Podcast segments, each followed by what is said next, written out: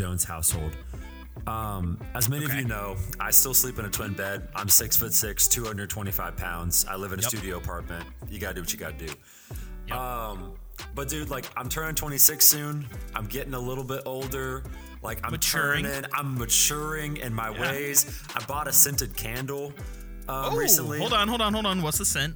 This is big. Um, oak, oak woods, oak tree. Sandalwood? Was it sandalwood? Hold on, hold on, hold on, hold on. It's one of those ones where you light it and it it, it, like crackles like firewood. It's the wood wick. it's the the wood wick, the wood wick. Bro, I have five of those right behind me. Perfect choice in candle. Mad respect. Bro, okay. it's it's fantastic. Um, Yeah. but that's not even like the the the centerpiece of of what I Oh. bought. Um, so I feel like I made a major purchase in in my mid twenties. I bought bath mats for the very first time the other week. Um, never never in my life have I ever thought that I needed a bath mat. But I walked into Target yes a couple of weeks ago, and I was like, you know what? It's time. So I have many thoughts. When you're hyping up this purchase, you're talking about scented candles, crackling candles like this Yes. like those are great. Then you're talking about how you have a twin bed and how there's been a big purchase in the Jones household. And so my mind immediately goes to this. Man. You this thought I bought a man bed. You thought I bought has bed. upgraded. He's he's yeah, like like he's got one of those couches that turns into a bed now. Like he Yeah, is man. high rolling and you bought a single bath mat. a, sing, a singular bath mat. But uh, here's here's the Wow. thing. I, I don't I don't notice a difference. I'm not like, oh wow, now I'm stepping on carpet and my feet are wet. Like I don't feel like I don't feel like wow, this is an amazing part of my life. Um, I felt like I bought it because that's what I was. I, that's what I'm supposed to buy. Yes. I, yes. Like I, I when you have like, company over yes, and they use the bathroom, Exactly. It's like, holy crap, this guy has a bath mat. That's what I'm saying. I want people Yeah. walking in feeling like I have my life together when they look at my bathroom. Yeah, you Um, know they have to look at your twin bed before they get to the bathroom. So I don't know who's thinking, man, this guy's got it together. Bro, it's like you you hit beeline for the twin bed, make a left, it's the bath mats. But like you you have you have to address the twin bed before you ever hit the bath mat. You here- do, you here's do. the thing. Here's the thing. I did buy new sheets uh, for the twin bed. Okay, I did at Target. at Target. Oh, I, I mean, look, hey, hey, it's, it's we're balling on a budget. you know, I'm I'm just saying, like, if you if you're working with a twin bed, you don't need to be dropping money at Crate and Barrel, right, or at like Nordstrom. right? right? Because like that's just kind of a waste. So I feel like Target sheets for your twin bed that's respectable. But let's let's not undersell my twin bed here. Like the twin bed is a nice twin bed. Okay, Uh, is it a sleep number? it is not a sleep number. Okay, because I would is- stop making fun of you today. It's like If it was a sleep number. It's like as nice as you can be without it being a Tempur-Pedic. Do oh okay, all right. Well, do you know what I do before summer camp? We just had our summer camp debrief. Please tell. I before summer camp, I actually go to Target and I buy twin sheets oh, yeah, you're gross for this. because because they're cheap and terrible. And I take them to summer camp, use them for the two weeks that we're there, and then I just throw them away. That's because you're a germaphobe. But also, also like I kind of get that at the same time. Now, know- I don't know but if I can since this hate on that. this was big for me though, because normally I would also buy a pillow to take with me to summer camp because I don't want to. My pillow is a sacred, sacred thing that is for my bed and my hair only. Right? Like it is. It is a precious thing. I invested in my pillow. Okay, I love the thing. right, right. And normally I would just buy a pillow to take to summer camp, but this year since we were there for 2 weeks, I was like I care about my well-being too much. And so I brought my own pillow to summer camp. And I feel like that was a big step forward in my maturity. And so in the same way you bought bath mats, a, sorry, a singular bath mat for your bathroom. We don't have bath mats money, plural. We got one. Ba- Yeah. You get one wife. It's the way the world works. It's like it's like you put one by the sink and one by the shower. But right now we just have one by the shower. Just get one by Um, the shower. But but your big step was bath mats, and my big step was taking my pillow to summer camp. I feel like we're becoming more like Christ. And and here's here's where it gets deep, right? Mm. Us becoming more like Christ, you buying bath mats and maturing, isn't about the fact that you went and bought a bath mat, right? The fact that you went and accomplished something is great, but it's the heart transformation Yes, that had to happen inside of you Yes, to sir. say, hey, I need to go do this because I realize I need to mature into this new person. That'll preach That's straight hey, out of the Bible. That well, So that was good. hey, that's that's solid, man. Um, I, I I'm gonna preach that at camp next year. That's what my I- workshop's gonna be. I do feel like I'm at this weird transitional point where like my students don't think I'm young anymore. Um, even though like I'm 25, turning 26 soon, like they Yeah. view me as like a 45 year old man, but I don't view Yeah. myself as a 45 year old year old man. I view myself as a 17 year old. And so Who like, I- scrolls on TikTok while they poop? Yeah. Yeah. I mean, I'm sure old men do that. I'm sure. Yeah, it's true. it's Um, true. But I feel like I'm in between these two different worlds. So I'm like, okay, like this this is a step towards me like unironically owning New Balances one day. This is a step towards me becoming a man.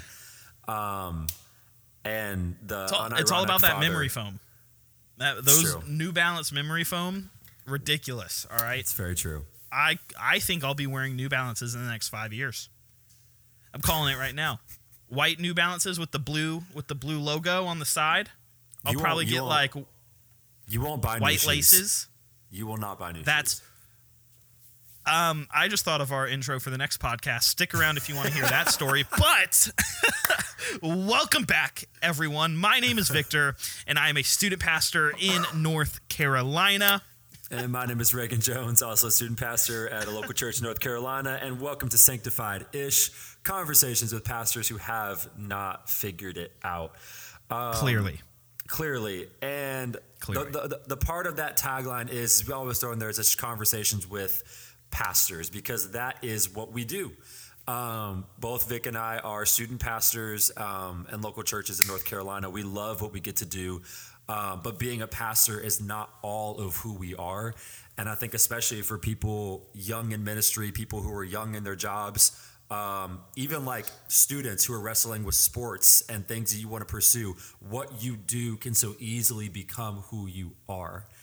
And that's Yeah. what we get to talk about today. Like God has said things of us. Like He's called us sons. He's called us daughters. He's given us identities, and He's also given us this really good thing called work. And so, how do we not let our work become entirely who we are, but also how do we acknowledge it as a really good thing? And that's what we get to talk about today. Yeah, and I think this is something that when I look back across my life, you know, I realize that this is something that I have probably struggled with throughout my like throughout my entire life even before i was working. Like i like how you brought up students because when i was in middle school and high school i played hockey and hockey Yeah. was like i was trying to get scouted. I wanted to play in college. That became like a big piece of who i was and it almost became like an identity. Um, and then as i kind of had gotten older it was like the desire to want a relationship and the desire to like want to have a girlfriend that became like a huge part of who I was. And and now now that I'm stepping into like the work world the temptation here is is to let the things that I do or the things that I accomplish in work become the thing that I am and so I think this may be one of the most important podcasts that or important conversations that Yeah. we've had maybe to date because if we get this wrong we have a skewed perspective of what the rest of our life is going to look like and a skewed perspective of what the gospel declares over us what god declares over us Yeah. so that's why i think this is so key Yeah, I, I- love that you brought it back to students here because I think the, the easy thing here is to be like, well, this is just for people in ministry. And this is just for Yeah. people who do Jesus professionally. And it, it, it is. And I think we'll get to that. But like, I think this premise starts with like you making your identity whatever you want it to, like your passion, your goal, your dreams, your work, what your children, like whatever it is, you making whatever you want your personal identity. And that happens whether or not you work in ministry or not. Um, Yeah. Like I think Vic said, it started with him with hockey. For me, it started with basketball. and I was 16, 17 years old, also trying to get recruited.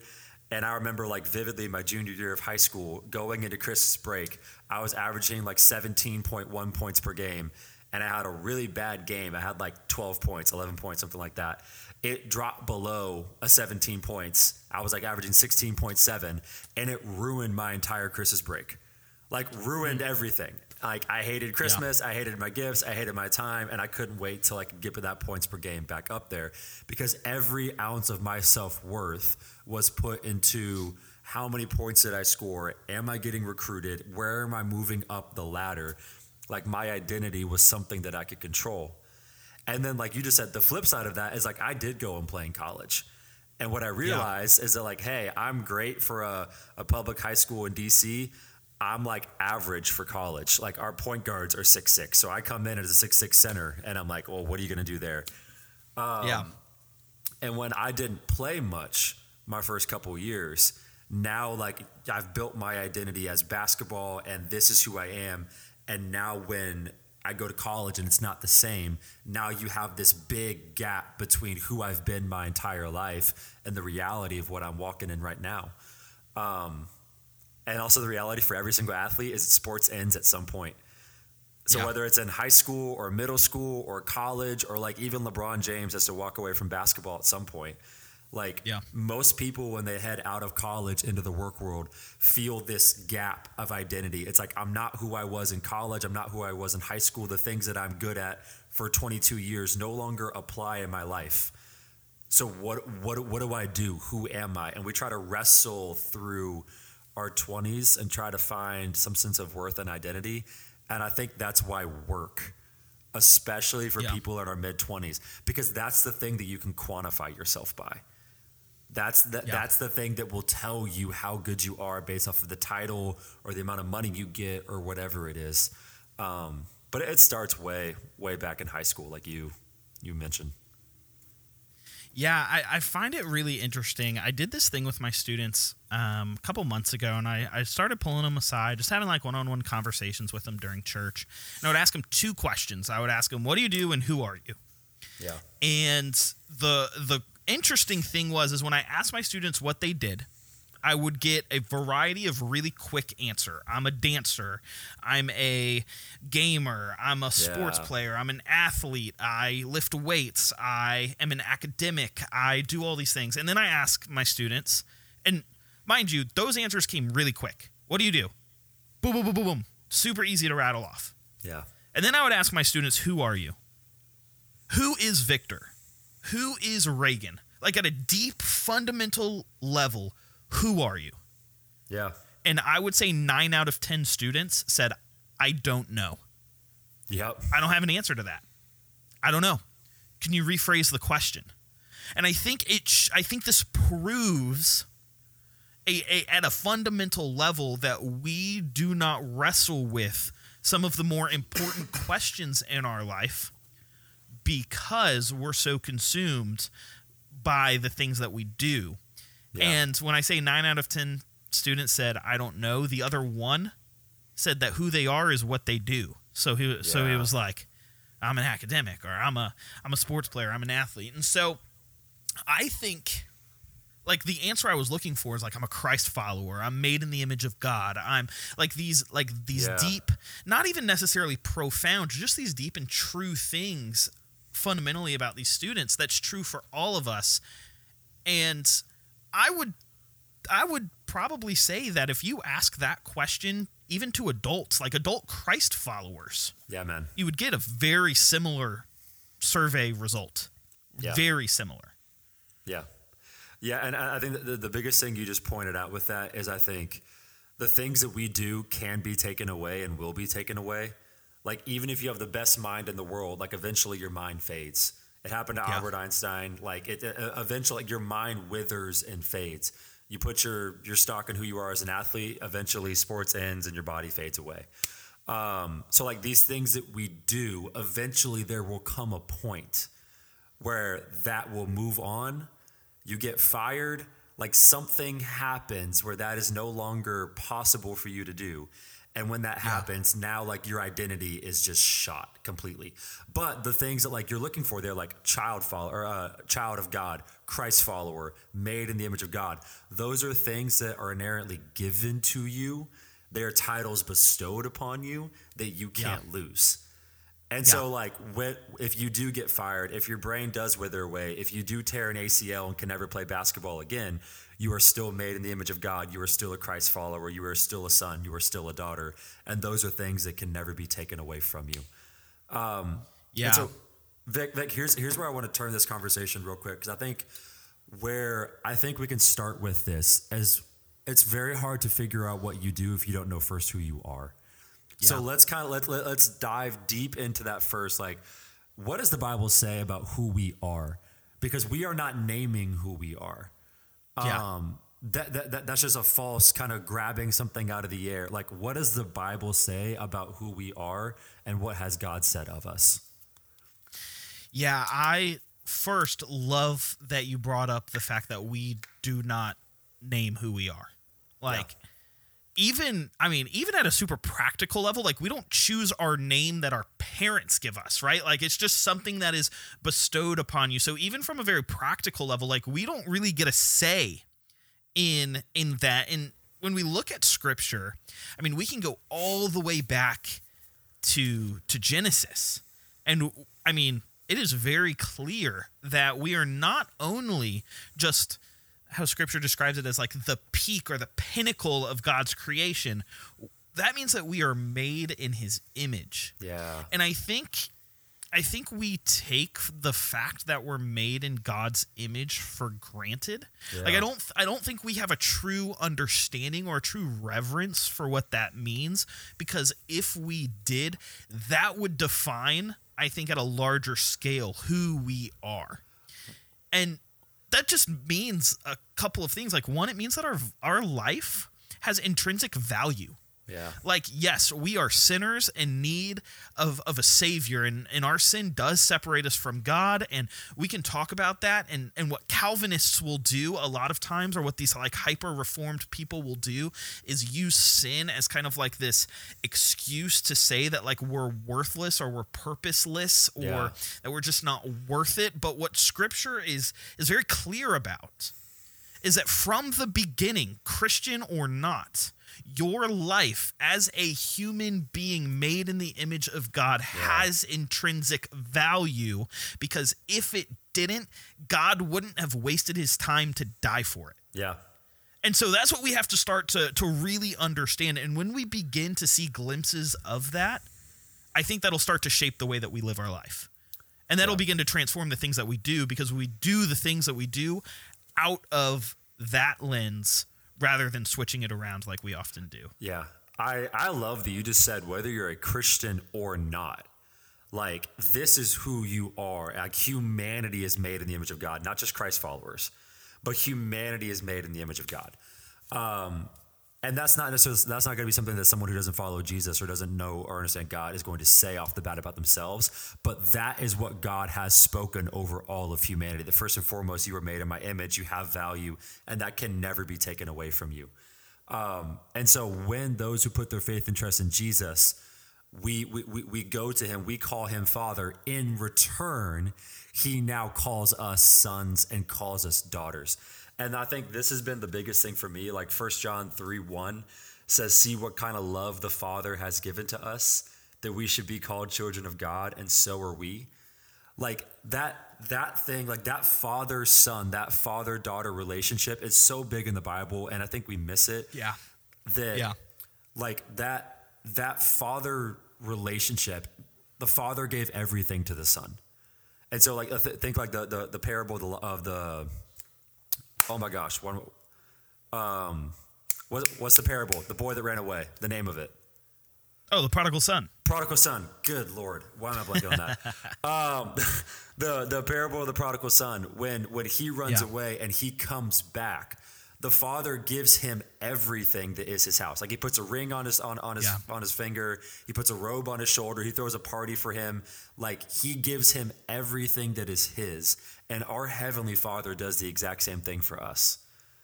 So Yeah. it's like he has this inheritance. He has this this like this abundance of peace, this abundance of love, this abundance of mercy, and he freely gives that to his sons and daughters. And that is a benefit of being called a child of God.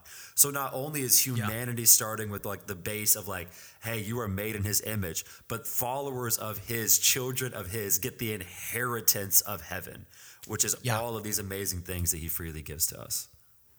and it, it's just so very fascinating to read how scripture talks about humanity and I, I love that you brought up the prodigal son and i mean i feel like there's so much that we could even dive into with this in that story but notice even in the first chapter of the bible the genesis 131 kind of concludes after this creation narrative where it's you know day one he created this day two he created this day three he created this and and what what Moses records there in Genesis 1 is that God says it was good. God creates the light and the darkness, and it was good. He creates livestock and the fish and the sea and the water and the ground, and it was good. And then he created man in his image, both male and female. And at the end of the sixth day, God said it was very good. Yeah. And English is just unfortunately doesn't do scripture's original language justice here Yeah. because the word that is used there and I would encourage you to go look it up. We've referenced some some materials that can help you do this. Blue Letter Bible is a phenomenal one. But that word very there has major emphasis. As in this is the pinnacle. This is what God is proudest of. This is this is in his image. And I, I just I- think we unfortunately miss it. We just miss it. Like we don't get it. And I think this happens for a couple of reasons. One, I think we miss it because Christians just in general probably don't do a good enough job of seeking the Lord in this, right? Yeah. Like I think we have a general responsibility as Christ followers to walk in this. I also think some of the blame here falls on church leaders whether you are a small group leader, pastor, worship leader, like if you are some form of leadership in the church, because this is something that we should be discipling our people through. And I don't hear this conversation happening nearly enough Yeah. among Christian leaders. And and that's an unfortunate thing because this is like if we understand this, then really like the rest of the Bible really begins to make sense because this is this is a core foundation like who we are and why we're created is like one of these fundamental pieces of understanding the gospel and why we're here. Um, and those conversations just don't happen enough. Isn't isn't that the whole reason like sin came into the world is that we could not be content enough in what God had said of us? So it's like God told Adam and Eve, "Hey, like you're mine. I've given you this specific role." But then the devil comes in and says like, "Did God really say this of you? Like, are Yeah. you sure you can't be like him? Are you sure you can't make your identity? You can't make yourself what you want?" Um and, and, and I think that's the thing. Like, like we're, we're we're painting this really awesome picture of like, man, you have a value that can never be taken away from you. You have an Yeah. abundance of peace and love and joy and mercy and inheritance that yours. You have access to the kingdom of God that can never be taken away from you. Those are the things that we're looking for, are we not? Like those are the things Yeah. that a relationship never gave me. Those are the things that basketball never gave me. Those are the things that ministry has never given me. But yet we spend so much time building our entire lives on these identities that we think will give us those things when God has already freely given them to us. And like we know that, but yet our heart still falls away from it. And we can go all the way Yeah. back to Genesis 3 and see Adam and Eve make that same mistake. Like Yep. they know what God has said, they know what God has spoken over them, yet they still choose to speak it over themselves in a different way. Um, we like when I read Genesis just like 1 through 3 when I'm reading this kind of like Adam and Eve story it is so easy for me to read that and be like what was going through y'all's mind? Like how dare you Adam? How dare you Eve to be so easily deceived? He said not to eat the apple or whatever it was. Like don't eat the apple. Yeah. it's simple. Yeah. and I do it every day, multiple times. I choose what I want because I want to do what I want, more than I want to do what God wants. And it takes some like it's a pretty convicting thing Yeah. when you begin to realize it's like, oh, I would have done the same thing, probably a little quicker. I- yeah. I'm just as at fault as Adam and Eve were in that moment because I'm guilty of the exact same thing. Well, and that's the beauty. That's the beauty of God is because again, bringing Yeah. it back to the prodigal son. It's like when we do mess up again and again and again and again, the thing that He still freely gives you is the worth that you can never lose, and the Yeah. sonship, the daughtership, the inheritance that you can never be taken away. So every time we do go our own way and we do come back, He still runs out to meet us. He still gives us all these really awesome things, and He's excited to see us, and He welcomes us back home. Um, yeah. And that right there is the foundation of who we are. We he he is not changing, therefore what he has said of us cannot change. Um, Yeah. And so out of that, man, here's here's the really here's the thing that I want um what I want to say. Like John Mark Comer wrote this book, uh, I believe it's called Garden City. Um, It's a whole book about how work is actually good and what you do is a good thing. So, like, basketball is a good thing, hockey is a good thing, ministry is a good thing. These things that you do are good things, and God has given you those passions to steward. Um, and so, but it, but it needs to be put in its proper place. And so, out of this Yeah. identity that, like, whatever I do in my life, I'm still a son, I'm still a daughter, I still have value that can never be taken away. Where do we go from here into how does that impact what we do? Yeah. I love that you brought that up because I think this is the shift in thinking that has to happen. Who we are and what we do are not separate things.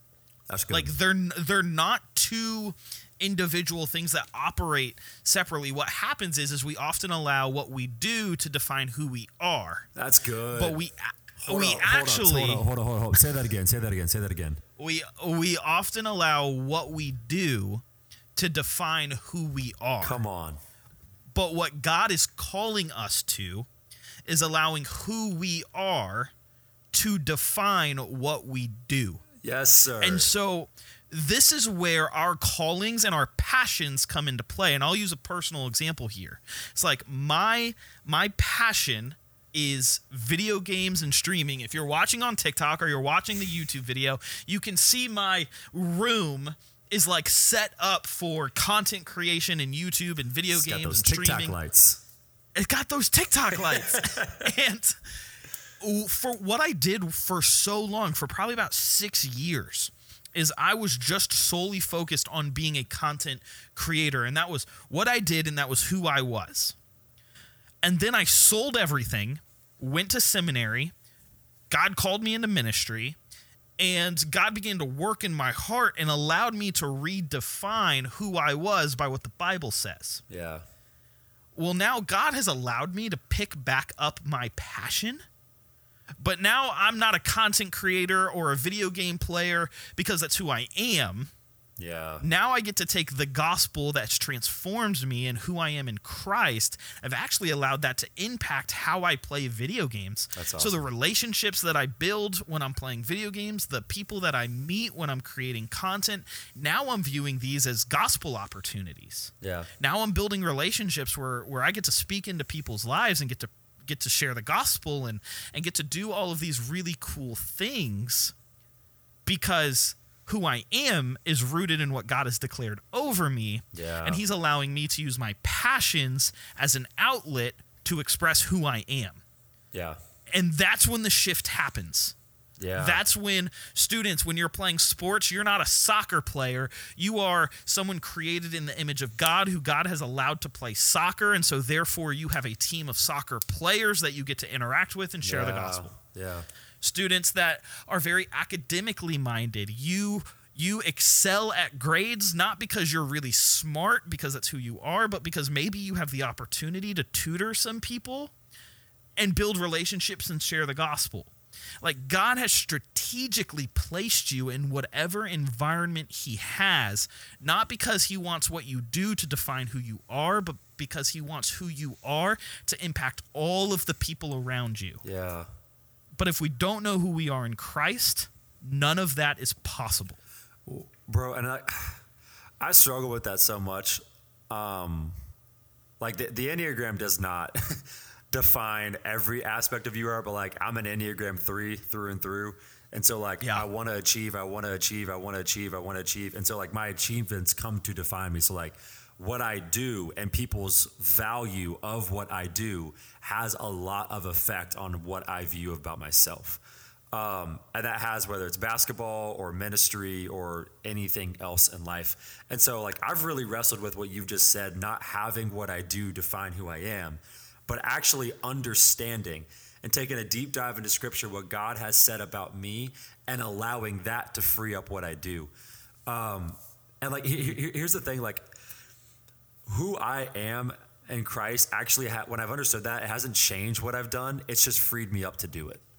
Yes. So I think that that's the thing I've realized in ministry. It's like I think especially early on in ministry, I'm still very early in ministry, but I think I did it and what I did in ministry defined who I was. So if Yeah. people thought I was a great preacher, that's awesome. If people thought like I was really in touch with student culture, that's great. That's fantastic. Um, that defined who I was. My what I do hasn't changed over the last three or four years. But I now know, honestly, through ministry and realizing that like ministry is a dry well in and of itself, and having to go back into scripture, understand my identity, know that God wants me to be with Him more than He wants me to work for Him. And so, like, Yep. understanding that has now freed me up to go and do ministry. Yep. Where if like someone Yep. tells me I'm a great preacher or I'm a sucky preacher, if someone tells me I'm a great pastor or a sucky pastor, my entire world doesn't fall apart because Yes. my identity is rooted in what God has already spoken of me. And man, that just gives so so much freedom. So much freedom. Yeah. And I think that's a really good litmus test to understand or to figure out what you hold so high in your life that it's actually defining who you are. Yeah. Like, what is that one thing that, if taken away, Yeah. that if removed, if it's a boyfriend or girlfriend, if it's an activity that you participate in, if it's a job that you work, if it's the grades that you earn, what is the thing that if it's removed from your life permanently, you cannot function as you for the rest of your life? Yeah. And for me, it was when man, when I was younger, I had this relationship that I really like coveted taken away from me. And it sent me into the 6 month spiral of not knowing who I was. I had nothing because all of my identity was wrapped up in this thing. Yeah. And when it was taken away, what do I have left? Yeah. And ultimately, it was because I wasn't seeking God. So my identity wasn't found in Him. Yeah.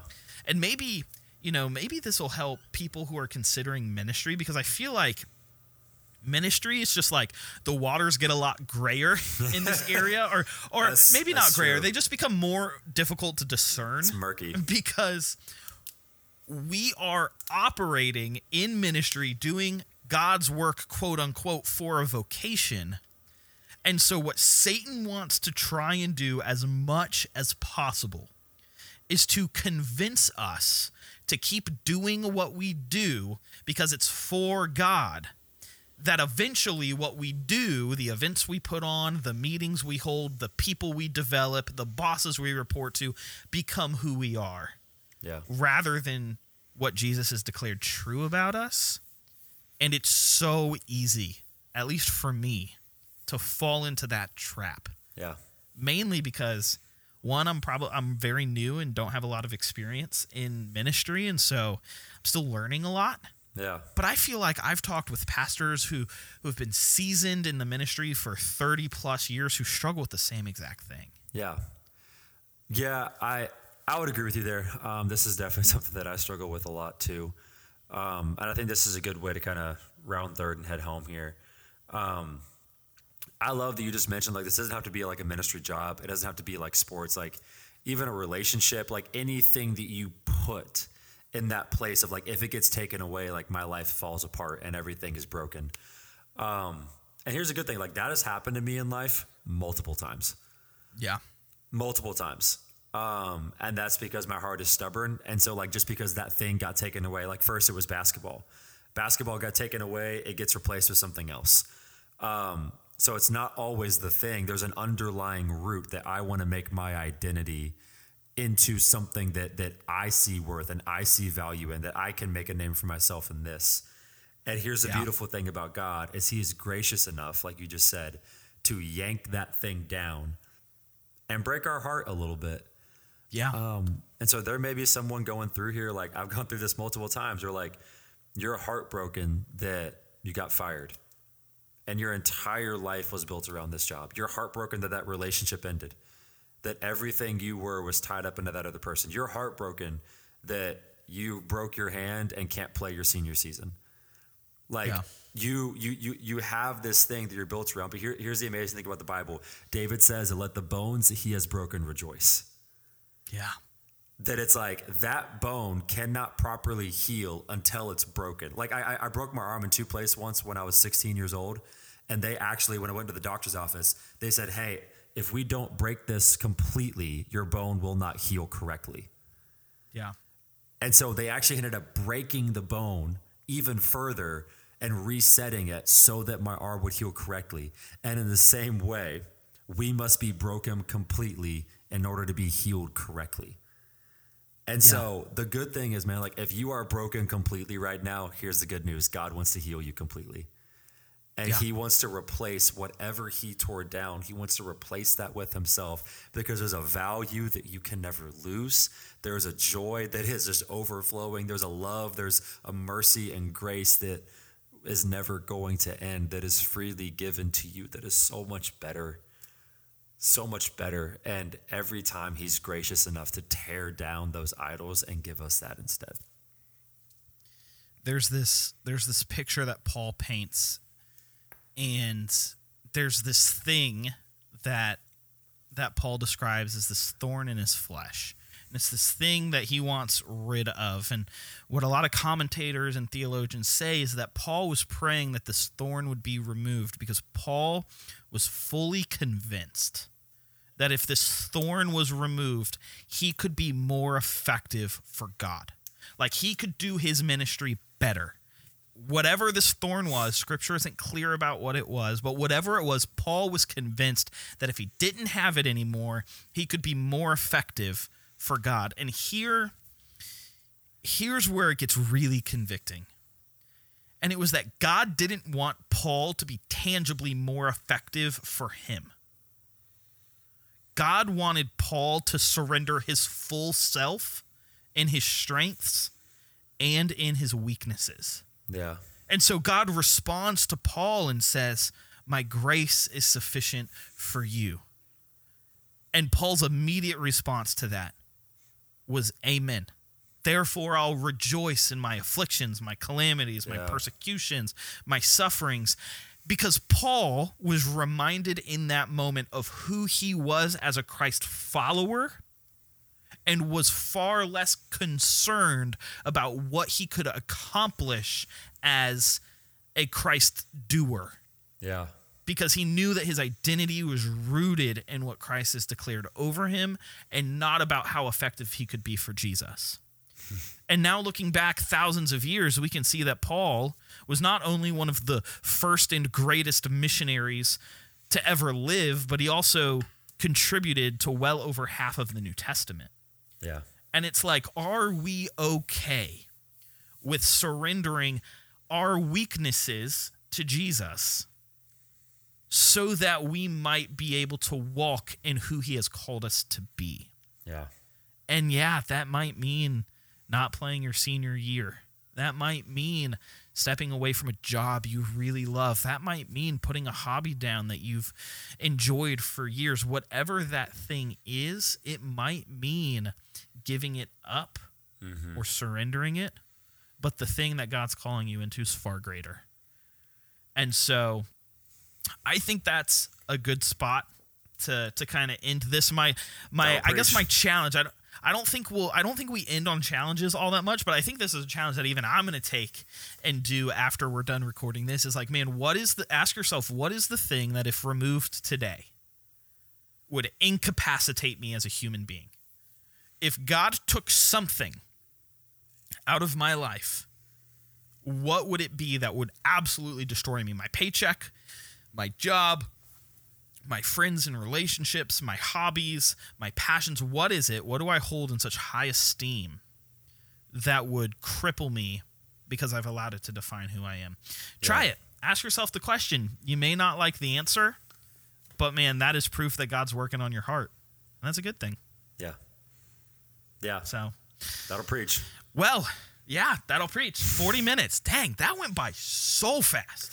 Yeah, honestly, it really did. I was I was shocked with that. That's crazy. yeah, I, I just looked down at that counter and was like, "Oh, we gotta we gotta go." We've been here So on minute. that note, yeah. if you want to email us, send us your thoughts. We we love to hear from you. Um, you can never email us too much. Uh, wink, wink. You know who you are. Um, we love hearing from you guys, and um, we love responding. Like it gives us food for thought. If you absolutely hated something that we said, um, if you disagree with us, let us know too. We want to grow in these areas. We want to look more like Jesus, and so any ways that you guys can help us do that is more than welcome. Email us sanctified-ish at gmail.com. Check us out on TikTok, sanctified-ish on TikTok. You can also check out our personal pages at Reagan Jones 97. You got to be careful right now because on TikTok you have a lot of these like sorority girl like TikToks This coming like out, the and so when you type in a row you've said this. when you type Reagan in, you, you might get some of that. So just be careful.